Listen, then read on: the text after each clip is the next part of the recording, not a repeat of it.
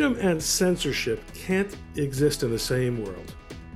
And that's true whether it's the government or private corporations who do the censoring. Hi, I'm Ron Coleman, and welcome to the ColemanNation podcast. It's a show where I sit down with guests to discuss the future of free expression and thought in our interconnected world. Here we will focus on issues involving social media, cancel culture, and free expression that everybody who cares about ideas or freedom should be wrestling with. Hello, Colemanators. I want to introduce you, those of you who might not know, Carol Roth. To Carol Roth, a very interesting person. I'm going to try to tease out of her today. First, I'm going to give her a chance to introduce herself, to talk about her book, which is over my shoulder, that red book, The War on Small Business. It's really, really germane. It's an ongoing issue. She's going to talk about it.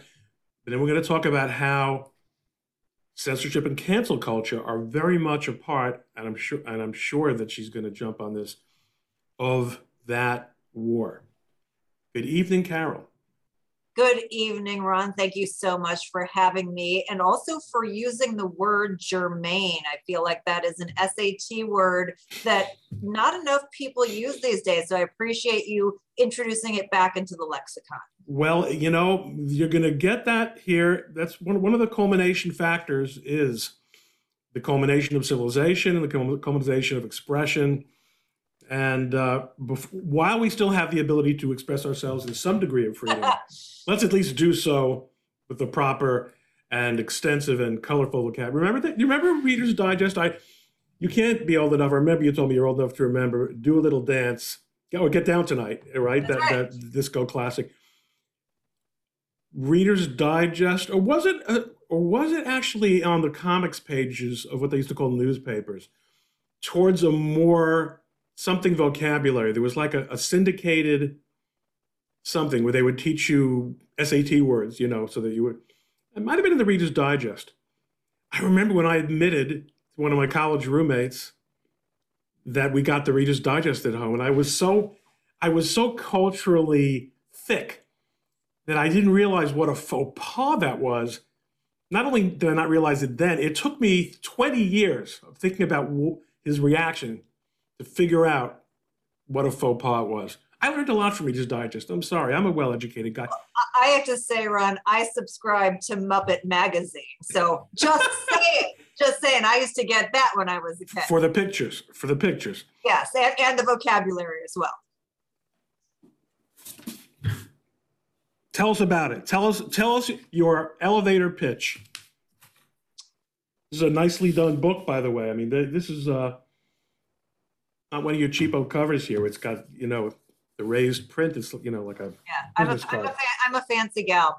All right, so The War on Small Business is basically... Wait a minute, let's take a step before we talk about the book. Tell us about you. I know you and I go back on Twitter before I became this superstar, thunderbolt-throwing national figure that I am. You have been a friend for a very, very long time. This is true, and, you know, not sure that everybody really knows about my background or even knows what to make about it, but I am what I call a recovering investment banker. It is a 12-step program. I'm somewhere on step 11 permanently. I'm an entrepreneur. I play myself on television. I have written a couple of books, including The War on Small Business and a New York Times bestseller, The Entrepreneur Equation. I am an investor, I sit on boards, and I'm generally a collector of experiences. And I have an action figure made in my own likeness, which you can see. Oh, yeah. I am so jealous. Everybody is. That's like Jack Posobiec. Yeah. The comic book. No, wait. This is serious stuff. This is like a, try to get out of the light. Wow. Yeah, real stuff. So yeah. What American girl doesn't want to have one of those? Exactly. So yeah, so I've got a lot of sort of interesting backgrounds that sort of meld everything, finance and markets and business and deals, with some kind of media stuff. But every day now, right? Every day since you entered and perched yourself on the 11th, step 11 of this 12-step program. Yes. What's your focus? Is it on writing book after book? I have no focus. This is part of the exciting thing. Every single day is different. You have ADD? Business. What's that? Of course I have ADD. This is why I went into investment banking instead of management consulting out of work, right? That can't be. That can't be because no, but I use ADD as my excuse for not being able to make any money. And you are in this, all these like money things. All right. ADD is not our topic. That's Jeremy, that's one of your other podcasts. I've done billions of dollars in transactions and I make people a ton of money. So definitely you want to hang around with me. Okay. Well, I've been trying. Okay. Here we go. All right. So back to The War on Small Business, which is the newest book. And the elevator pitch around it is that it breaks down what happened over the last, now it's I think 19 months, with the government picking winners and losers, deciding who is going to thrive and who is going to fight to survive, not based on data, not based on science, but based on political clout and connections, and how that enabled the most historic wealth transfer that we have ever seen in history from Main Street to Wall Street. So I break that down, I talk about how we got there, and I end with some principles around individual rights and capitalism and really how decentralization is the only way that we're going to be able to fight back against the central planning monster. Jane and I noticed, this hit us immediately. At one point I was, when we saw that the big stores were being allowed to open, and small stores weren't. And, you know, you could understand a sort of rationale, really, really superficial point of view. Oh yeah, small stores, they're crowded. People are gonna trip over each other. Big stores have big old aisles. They're bright, their ceilings go up for 40 feet. So I don't know, but then you start drilling down on it. And I mean, two things happen in my professional work. And you can add this in the next edition if you want.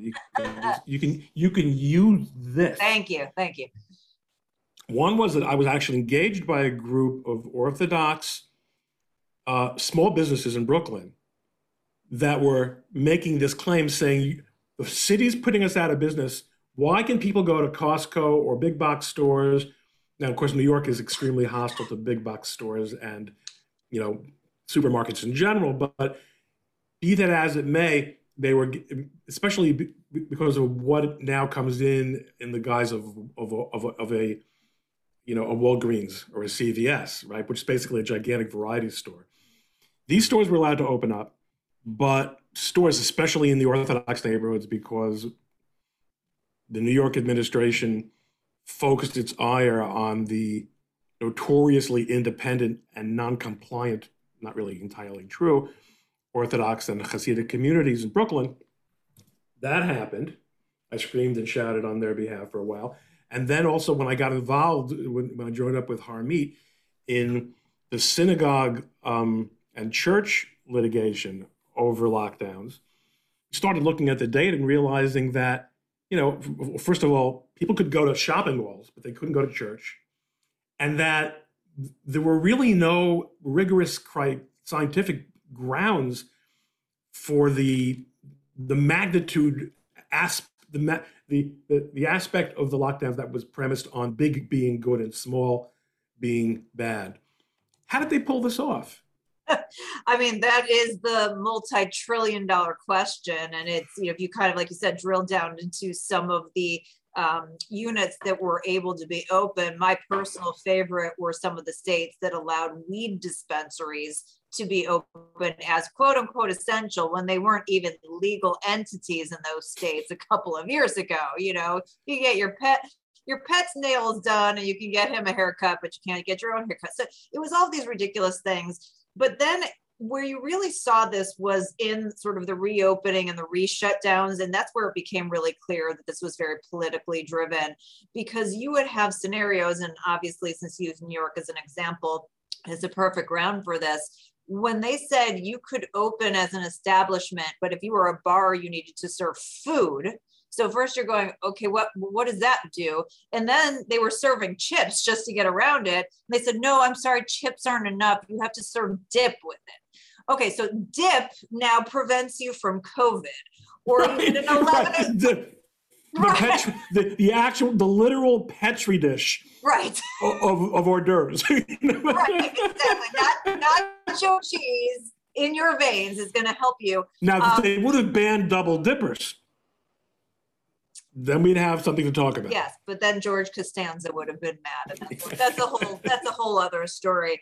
And then things like when they decided to shut down restaurants again, but if you looked at the contact tracing data from the state, only 1.4% of the COVID cases were coming from restaurants versus other places. And you're like, well, why are you shutting down the restaurant if that's what you're not, you know, what your data is telling you is only 1.4% of the cases are coming there. So, I mean, and there are like, we could go through a trillion examples, but I think people get the sense is that none of this was data driven. And even to the extent, and obviously if you were shopping during this time, you know that there were places like Home Depot or the grocery store that were just packed with people. You saw there were no death pools that were associated with any of these places that stayed open. Super spreaders, super spreaders, super spreaders. Yeah. Okay. But there's no data. So, and there are examples of, you know, like that. But there was no data. Why? So what did I just stumble upon in explaining it?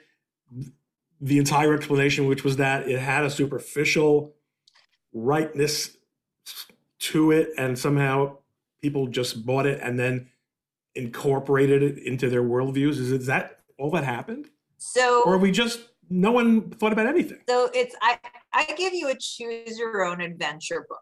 So either you think that they are incredibly incompetent, either you think, and they being the central planners, the government at all levels, you think that they felt like they had to do something, and so the small businesses were just too small to matter.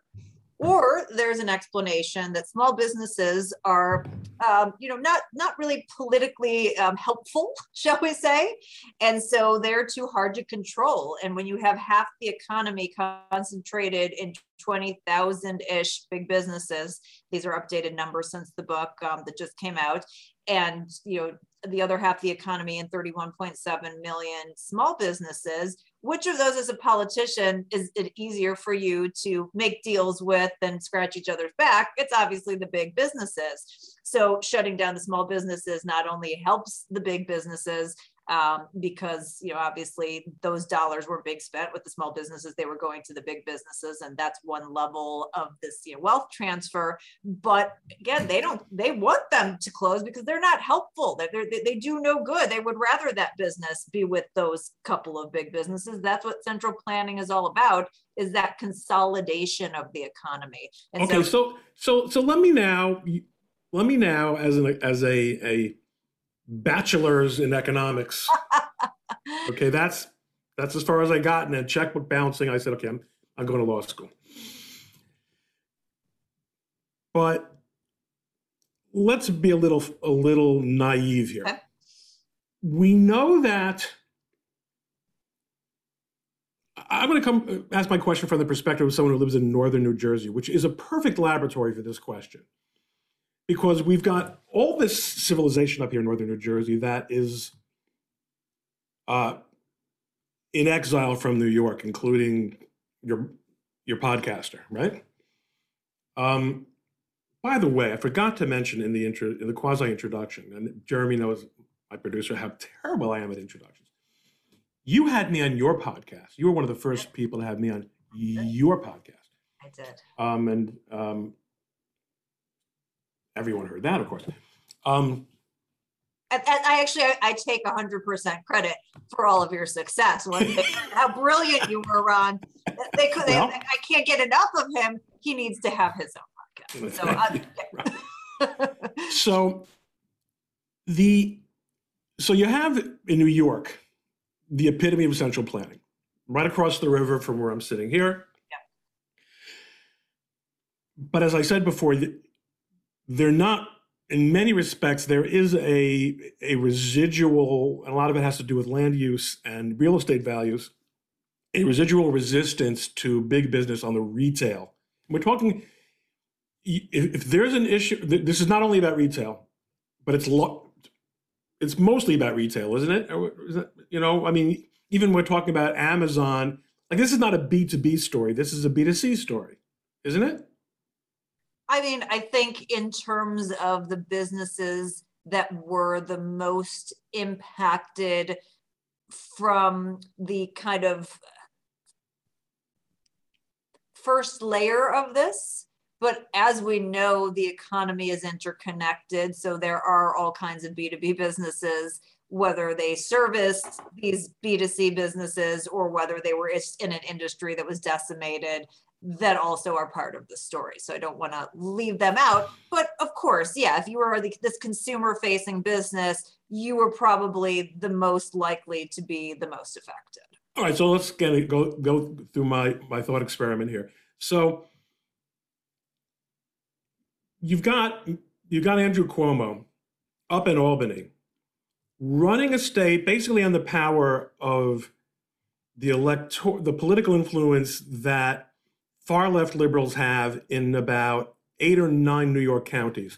And then north of that is an economic wasteland, no industry, no hope. The Bills didn't even get into the Super Bowl last year. Like nothing. They're doing really well this year, though, I have to say. Well, they were doing very well last year too, you know. And he's putting in his lot as they're doing in Albany now, and with the southern red counties. I mean, blue counties, fine. But in those counties, well, certainly in New York City, the big retail businesses don't have a lot of sway. And maybe this actually is the thesis of your book.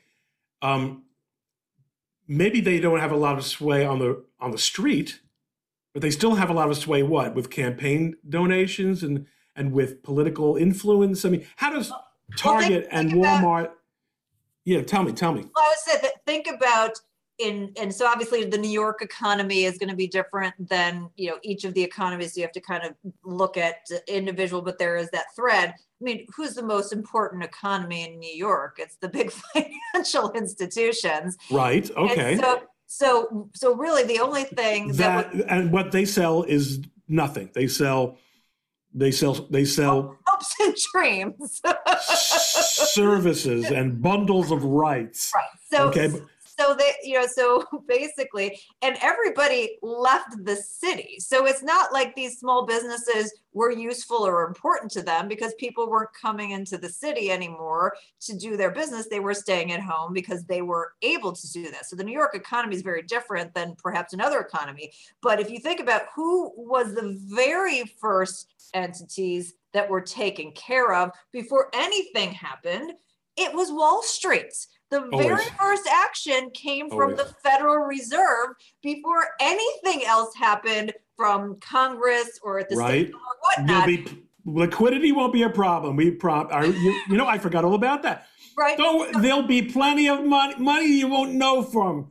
Right. Don't worry. Okay, good. So in that particular, in the New York case, you know, forget about the Target versus little guy driving this. This is, you know, Fed and Wall Street versus little guy, and this goes back to the wealth transfer. So as I said, there's two levels to this. So if you are a publicly traded company, you're Amazon, you're you know, Walmart, your Google, whoever it is. So not only did some of these companies benefit, you know, the Amazons of the world certainly benefited, Walmart benefited because the shutdowns drove the customers and they were able to increase their revenue. But the Federal Reserve pumped trillions of dollars into the stock market. And we have to remember, this is money created from nowhere. It's not like they have, you know, real money. This is like made up out of thin air. It put it into the stock market. So it expanded the multiples and the valuations of these companies on top of it. And so that's the second level of the wealth transfer that's happening that people don't understand about. And everyone with a 401k is also paid off By virtue of their portfolio. So even us, and all the states and their pensions, which were all struggling, by the way, going into this. So all these state pensions, which really needed the stock market to have a good year in order for them to meet their calculations. So if you're a retiree, if you're a saver, if you're somebody who's just dabbling in the stock market, who used to put your money into like a CD, you know, something that was low risk, you used to be able to earn a few percentage points on your money. Now you're earning next to nothing.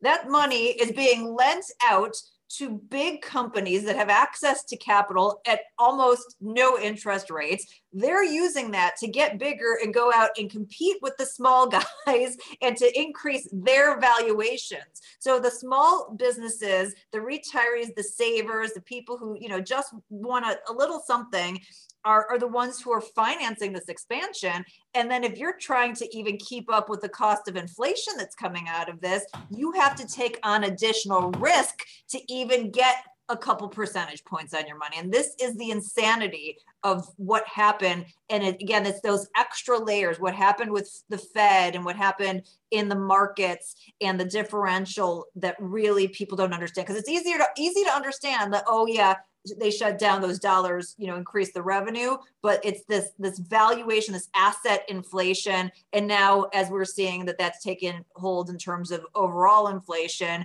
which means that every dollar that you have is worth less and you can buy fewer goods and services.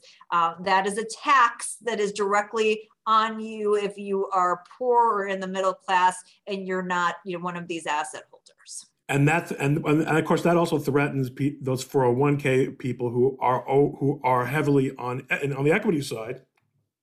But if they have their investments managed by professionals, then of course those people are moving into bonds. Fine. Well, you wouldn't want to move into bonds in this environment. Well, that's the funny thing, right? Because bonds are not making them any money. No, bonds are, because they're printing money. Yields of bonds trade in inverse or go in inverse of each other. So bonds. This is not a good time to be in bonds. Right. So. But then how? I mean, like, I'm asking you, why is it a bad policy to print money? I mean, you know, I'm sorry, I do have a bachelor's degree in economics.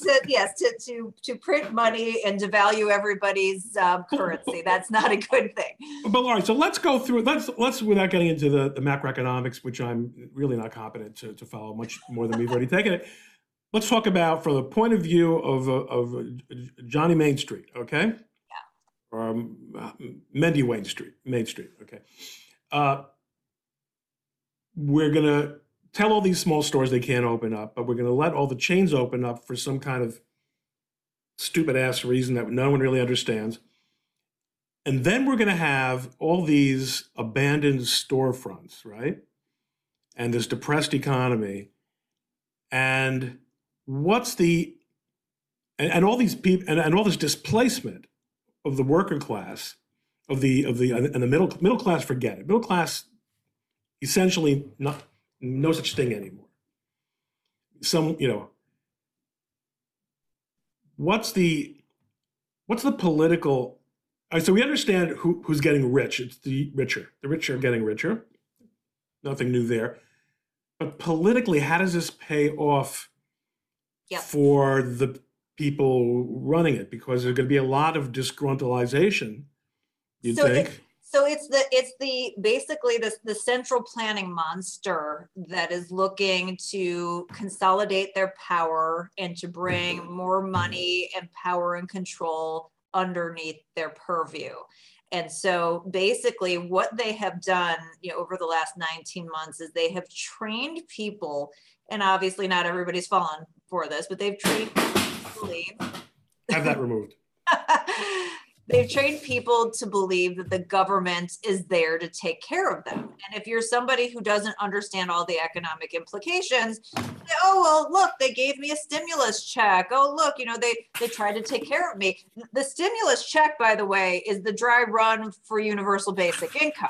So all of these people who end up staying out of the workforce, and even if you look at the $3.5 trillion social, you know, spending plan, they're giving more for child tax credits. benefits and they get want to get more into education, all these things that move you further onto the government dole. So the idea from a central planning standpoint is to be in charge of just about everything. And it's very expedient to do that via cronyism and just have a handful of big businesses, to have big government and to have big special interests, and basically have them run everything. And so that's where every sort of average American has become the pawn in here. But if you go back to the inflation argument, yes, you got your check, but we know as of recent data, you're going to be spending at least $175 per family, and that number is probably low, a month extra just based on the current inflation, and that's probably going up.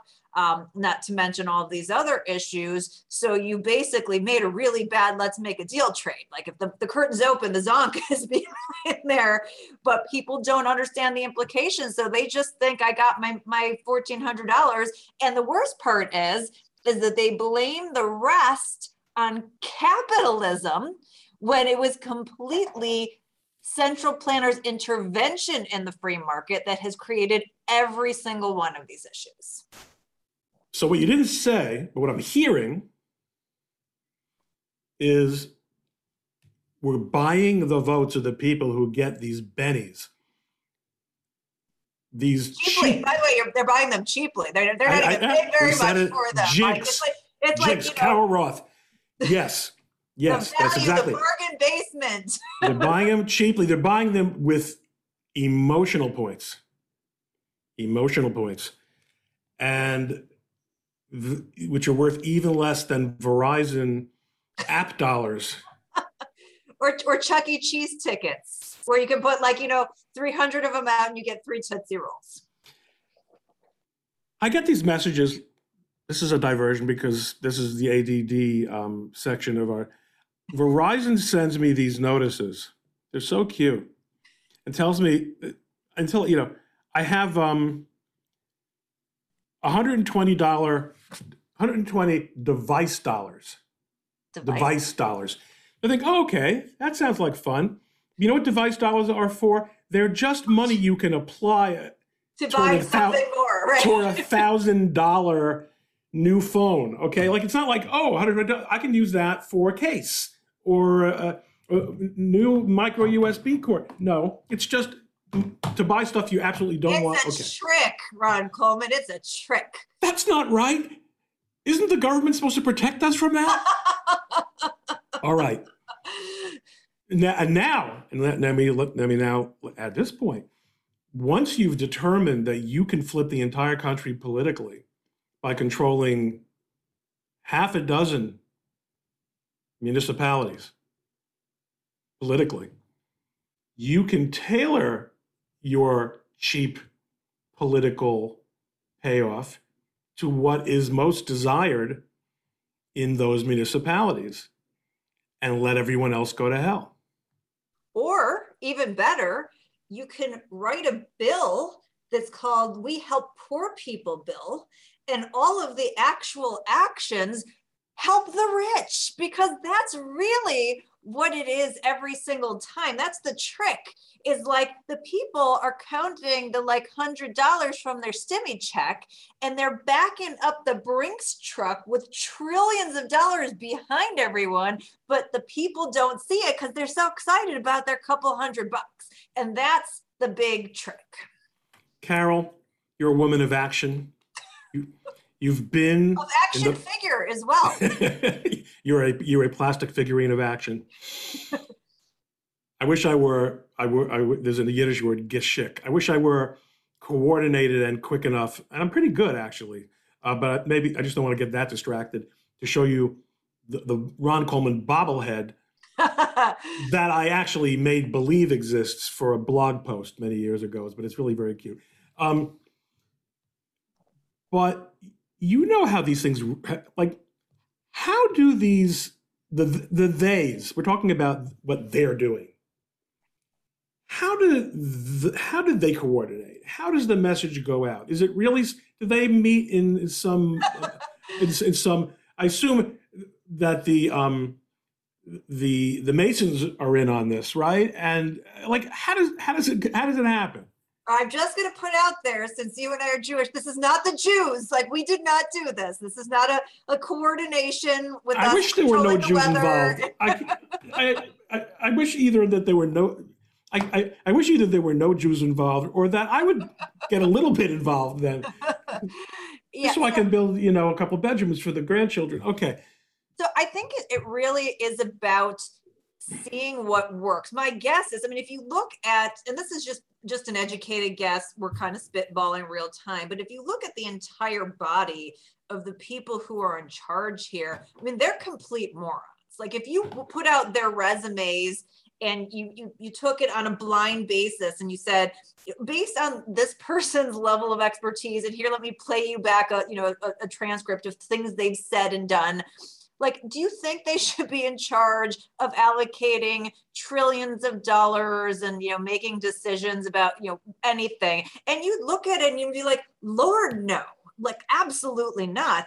But I would imagine that it's either a handful of really smart people, and whether those come from business, whether they're sort of political activists or whatnot, who have seen what has worked and understand how to incentivize these, you know, useful idiots to be able to go out and use what they do have, which is, you know, charisma or connections or whatever.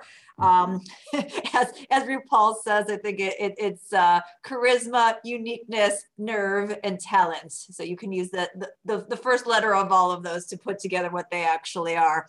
But I think they go out there and they run the playbook, and the playbook is very clear, and people are very emotionally manipulable.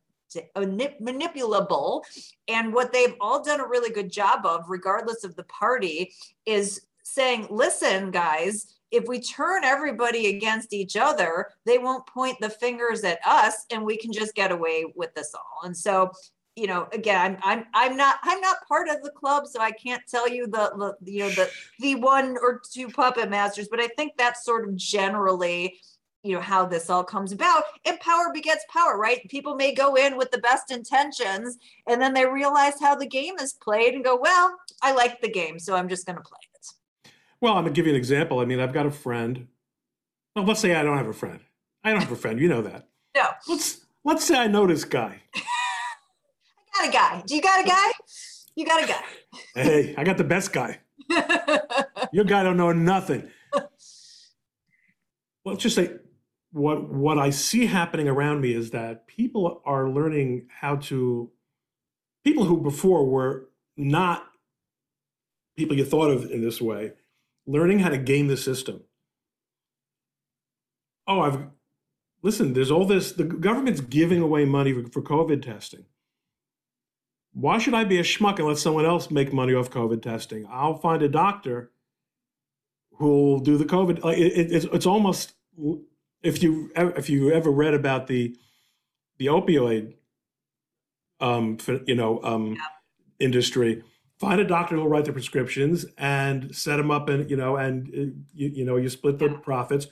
So now you can't get tested enough, and you can't get vaccinated enough, and you can't get screened enough, and you can't get masked enough, right? And you spread the wealth to all these people who are in a. What happened to the medical profession? When did they stop? When did they just start doing what they do? The answer. I just heard a podcast this morning about the history of the lobotomy. Ah, yeah. Why did we ever trust doctors? Listen, human nature is human nature. And I know there are a lot of people who want to pretend that human nature doesn't exist, or that we are these evolved beings. But the reality is we're not. Humans just are humans, and they tend to do the same kinds of things in the same kinds of scenarios over and over again. And unfortunately, I think with the medical profession, as you know, happens with some of these other professions, is that there actually is a ton of government intervention that doesn't let the free market work and sort these issues out in a way that, you know, would normally happen if you let that mechanism work. You know, I mean, the fact that, even just from a healthcare perspective, the fact that we have healthcare insurance tied to our jobs, like, that doesn't make any sense. Why should you, we can go out and buy literally anything freely. Like, why would you not be able to go buy healthcare insurance, or in some cases just get healthcare, right? In a free market. I mean, it's so distorted. Well, the market distortion by the third party payer system has made it impossible to ever buy healthcare as a la carte. I mean, hi, I'd like to come in and get an x-ray. Fine, that'll be $3,700. I just want to see if how my wrist is doing, okay? Right. Can you just take a picture? Well, listen, for cash, we'll do it for $3,300. I mean, Right. Okay. And, but again, this is all, I think the important part to say is this is all not capitalism, free market, free choice. This is all the central planning intervention that makes it difficult because they get benefits and they derive power. And that's this vicious cycle that we've been in that really has accelerated like massively in the last 20 years that's put us in the position that we are in today. That's true. And boy, you really, I did a thread, I guess it was at the end of last year, about going to my, the home of a friend who I met through Twitter, who was a former investment banker, who really explained it, like it's almost, you wrote the book. This was what he was explaining to me, but one of the things that really sticks with him is the contempt that they have for everyone who's not one of them. That it's not merely a lack of interest. Don't say disinterest, say uninterest. They really, the example he always gives me, Tom, I know you're listening, and I'm going to have you on the podcast. He was explaining to one of these masters of the universe about the alienation that's taking place between Joe Lunchpail and Wall Street. Right. And he was trying to draw a sketch for him of just the modest ambitions of most regular people. And he said, they want to have a house and maybe be able to go on a vacation a few times a year and have a car and have cars for the kids, maybe have a snowmobile. And the guy looks at him and says, why do they need a snowmobile? This is a guy who owns, like 9 houses, yachts. Right, yeah. I mean, why do they need a snowmobile? All right, listen. This is, by the way, this is the underpinning. I'm not sure if you're familiar with the sort of retail revolution and the ape movements on Wall Street.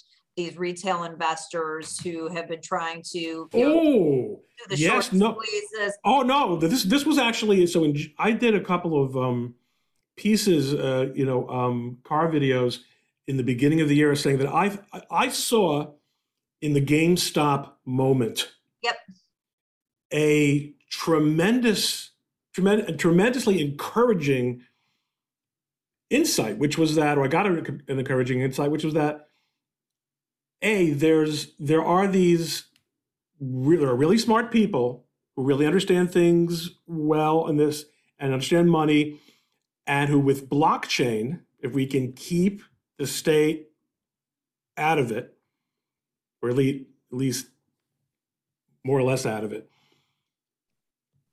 gives the ability for resistance, economic resistance, which economics is everything. Economics is everything. Money talks, the rest walks, right? Economic resistance, which leads to cultural resistance. What was they ultimately kept GameStop stock down, right? I mean, that they did. No, it's still up. So GameStop and AMC is one of the other stocks that they're focused on, still at elevated valuations, but the underpinning of it isn't really about those particular stocks. It's no, of course, the messaging, and the messaging, and I've heard this time and time again, is we are Main Street America, and all we want is an opportunity to participate in wealth creation and to have a fair and level playing field. That's it. That's all they want. They want to learn. And this was a huge opportunity for Wall Street to say, wow, this is great. We can mentor a new generation of investors. We can bring more people into the fold. They can see how important this is. And like you said, there's such arrogance that they say, no, we're so smart, only us, we only get to be in this club. And they completely just, pushed aside that opportunity. And how fast did the regulators and the Democratic Party in Congress run to defend the billionaires? Yeah. That's the part that makes no sense. I mean, if you're paying attention and progressives and Democrats and these people who are supposed to be for the little guys, whether it's small business, whether it's these individual investors, whether it's these people who've been on the corporate dole, whether it's the George Floyd social justice protest, I mean, whatever it is, all of this is a pushback against central planning and this consolidation of power. And they just want that decentralized economic freedom and fair playing field.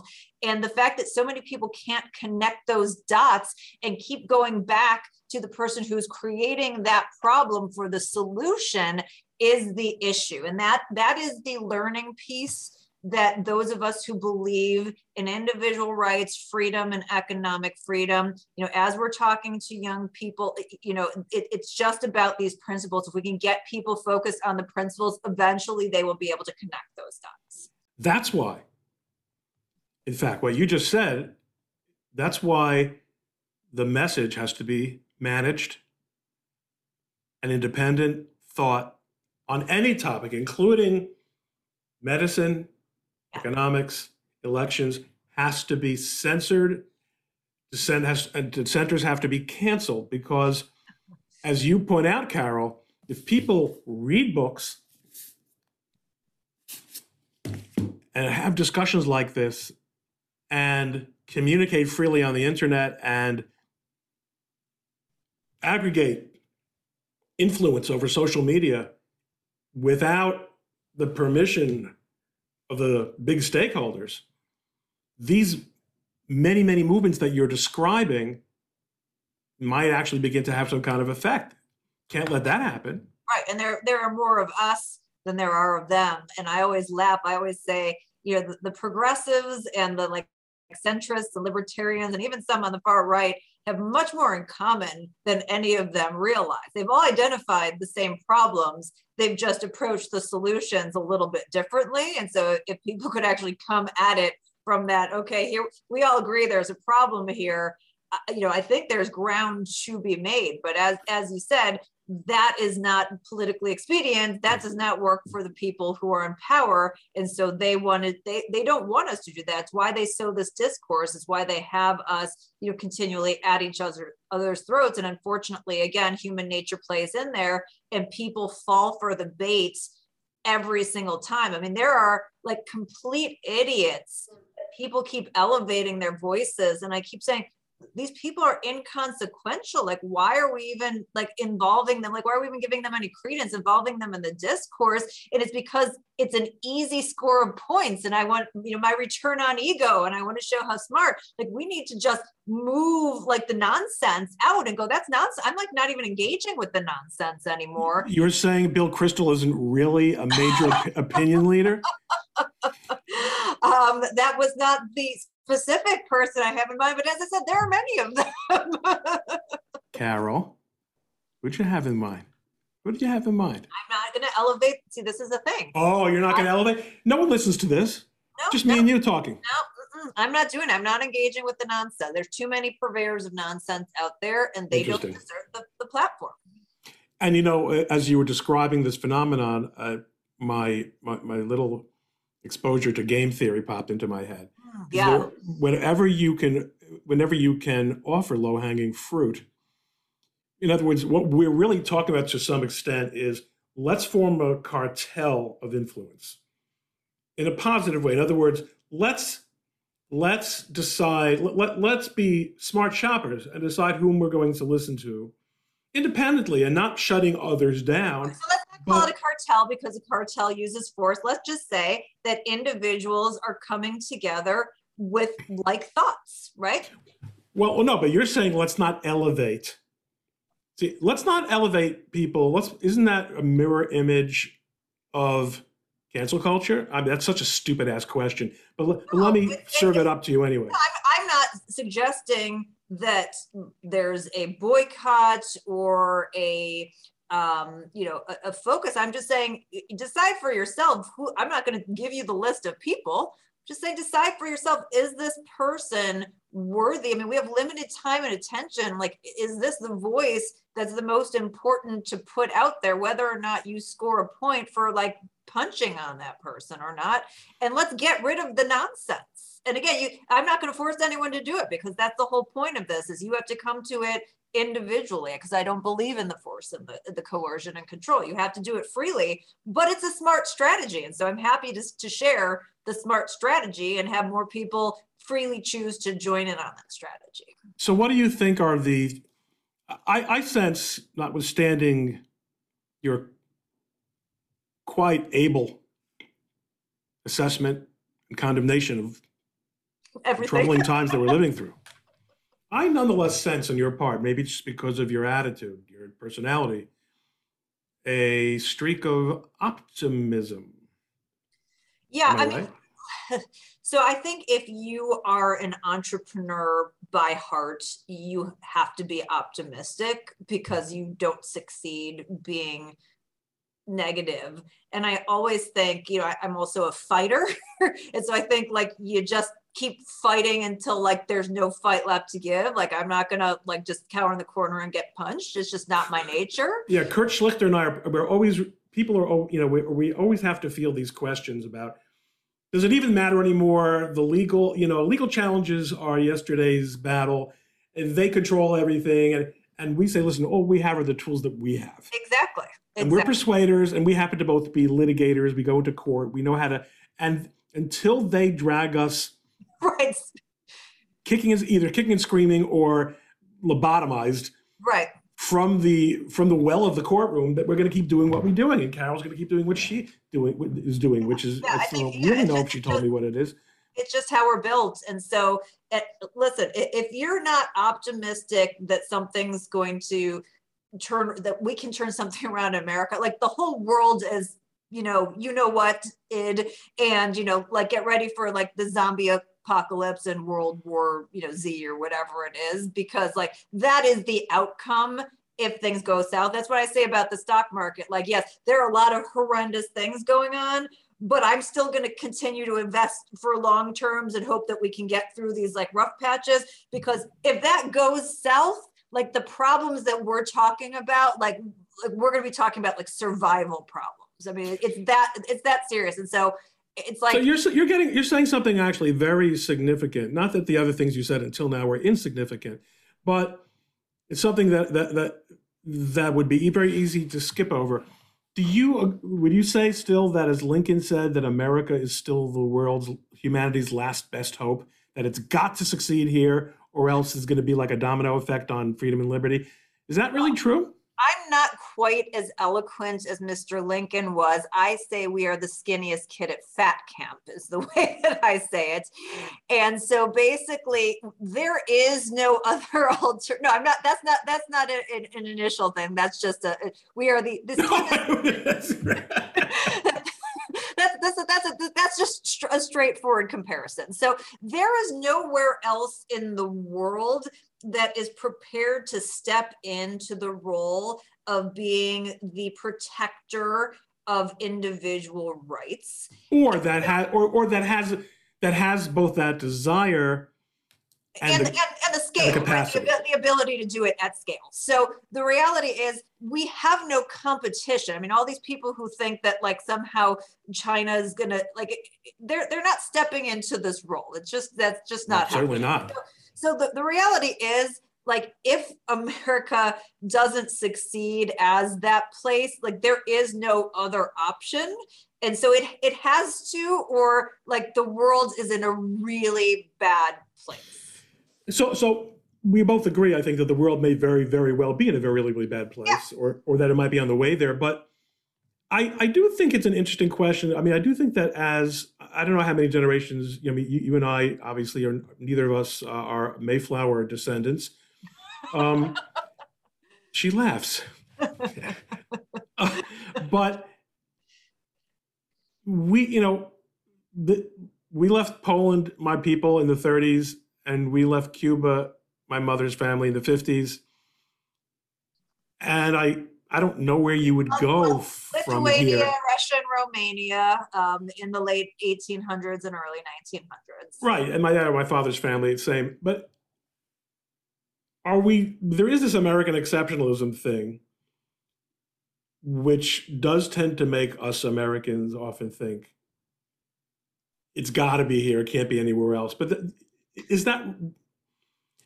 See, I would have asked, is that really true? But look what happened to Australia. That was supposed to be. So let me tell you. So it's the reason why America is exceptional, and it's not like we're exceptional because we're America. It's because America was founded as the only country that recognized individual rights, including property rights, and recognized that the government's only role was to protect them. I mean, that's how this country was founded.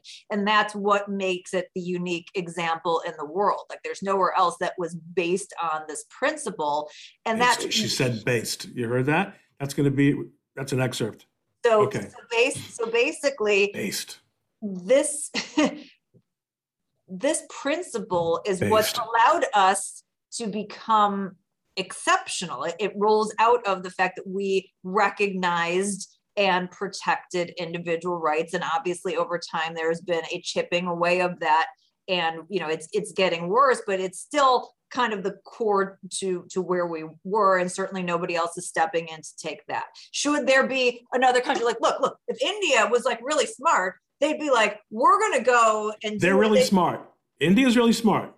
They might, you know, So I'm saying, so like, here you go, feel free to steal this India and I'll come live by you. But basically go back to where we started in terms of what the Constitution, you know, was set forth to do, and structure things that way and focus on freedom and choice and the guardrails of property rights at scale, and that country is going to be the one that succeeds. I mean, that's just, it's the foundation of what makes America exceptional. It's not the fact that, like, you know, like out of thin air that we just happen to be this amazing people.